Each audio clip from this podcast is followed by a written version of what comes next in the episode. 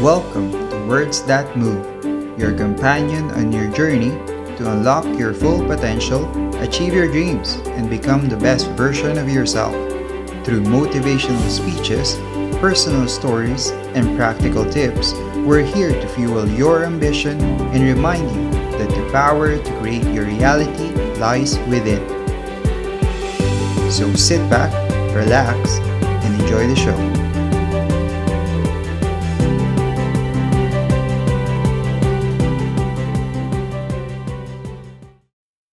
And let me tell you something, ladies and gentlemen. What, what will reasons do, Les? Nietzsche said, if you know the why for doing, you can endure almost anyhow. What do you mean by that? If you know why you're doing something, when the hard times come, and they're going to come, when the disappointments and the rejections come, and they're going to come by the truckloads, your reasons will be your rod and staff to comfort you, to pick you up. Once again, I got a saying on one of my tapes, if life knocks you down, try and land on your back, because if you can look up, you can get up. Let your reasons get you back up. I remember when I, I bought the home for my mother and she came out of the car. When I opened the door, I said, Mom, I think I know these people in this house. That was my first major goal. And then I couldn't conceal it anymore. I said, Mom, I got this for you. And as she went from room to room, looking at the house and saying, Thank you, Jesus. Thank you, Lord. No one ever could have convinced me that this could have happened to me. And she looked at me, she said, Leslie, and you caused me so much problems as a boy. You were always into stuff. She said, no one could have convinced me that day when I walked in that house and this lady was holding you and your brother. And she said, ma'am, I want you to promise me two things. And she said, what is it? She says, one, promise me that you won't separate them. She said, I want them raised together. I want them to know each other. I got pregnant while my husband was away in the war, and I can't keep them. Promise me that you won't separate them. She said, I promise I won't. I've never had children. I promise I won't separate them. And she said, promise me that you'll never tell them about who I am because if my husband ever found out, he would kill me. She said, I promise. And she said that she gave them to us and, and she kind of cried and she, and she was walking out the door and she looked at my adopted mother. She said, remember, don't you separate them. She said, I swear to God, I won't. I won't separate them. I'll keep them together. And she said, as I held y'all in my arms, I never had any children of my own. I didn't know how I was going to do it. But I knew with the help of God, I will do it. And ladies and gentlemen, my mother had a dream of having children and raising us. She didn't know how she's going to do it. You're going to be just like that. And some of you are already there.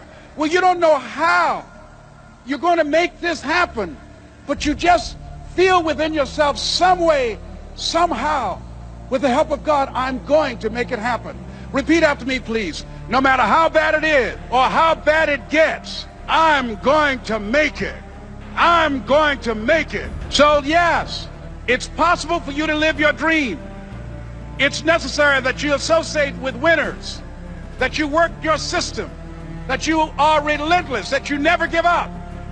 It's you. You've got to take personal responsibility. You've got to make it your personal business to make it happen. And you've got to resolve within yourself that I can do this, that it's hard, but you've got to say, I'm the one. I'm the one to make this happen. I'm the one to become successful in this business.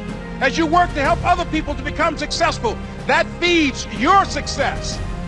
But you know it's going to be hard, but find out what will make it worth it for you. So, ladies and gentlemen, if you want to make your dream become reality, the people that are running at their dreams know that it's possible that you can live your dream, that it's necessary, that you're relentless, that you have a plan of action, that you are creative. The people that are living their dream are finding winners to attach themselves to. The people that are living their dreams of a people that know that it's, if it's going to happen, it's up to them. And they're resolving within themselves, it's not over until I win. The people that are running after their dream know they're going to have hard times. They keep on running because they're saying within themselves, I'm the one. I'm the one. No matter how bad it is or how bad it gets, I'm going to make it. The people that are running after their dreams are the people that are hungry. Shake somebody's hand on your right and left and say, You got to be hungry. And as you run towards your dream, I want to dedicate this to you that I love very much. I want to thank Dexter and all of you. It's something that I'm known by. It's on our tapes called Choosing Your Future, it says simply this that if you want a thing bad enough to go out and fight for it, to work day and night for it, to give up your time, your peace, and your sleep for it. If all that you dream and scheme is about it, and life seems useless and worthless without it, and if you gladly sweat for it and fret for it and plan for it and lose all your terror of the opposition for it, and if you simply go after that thing that you want with all of your capacity, strength and sagacity, faith, hope, and confidence, and stern pertinacity, if neither cold poverty, famish, or gulf, sickness, or pain, or body and brain can keep you away from the thing that you want, if dogged and grim, you besiege and beset it, with the help of God, you'll get it. Thank you for tuning in. Hit that subscribe button and follow us for more episodes of Words That Move.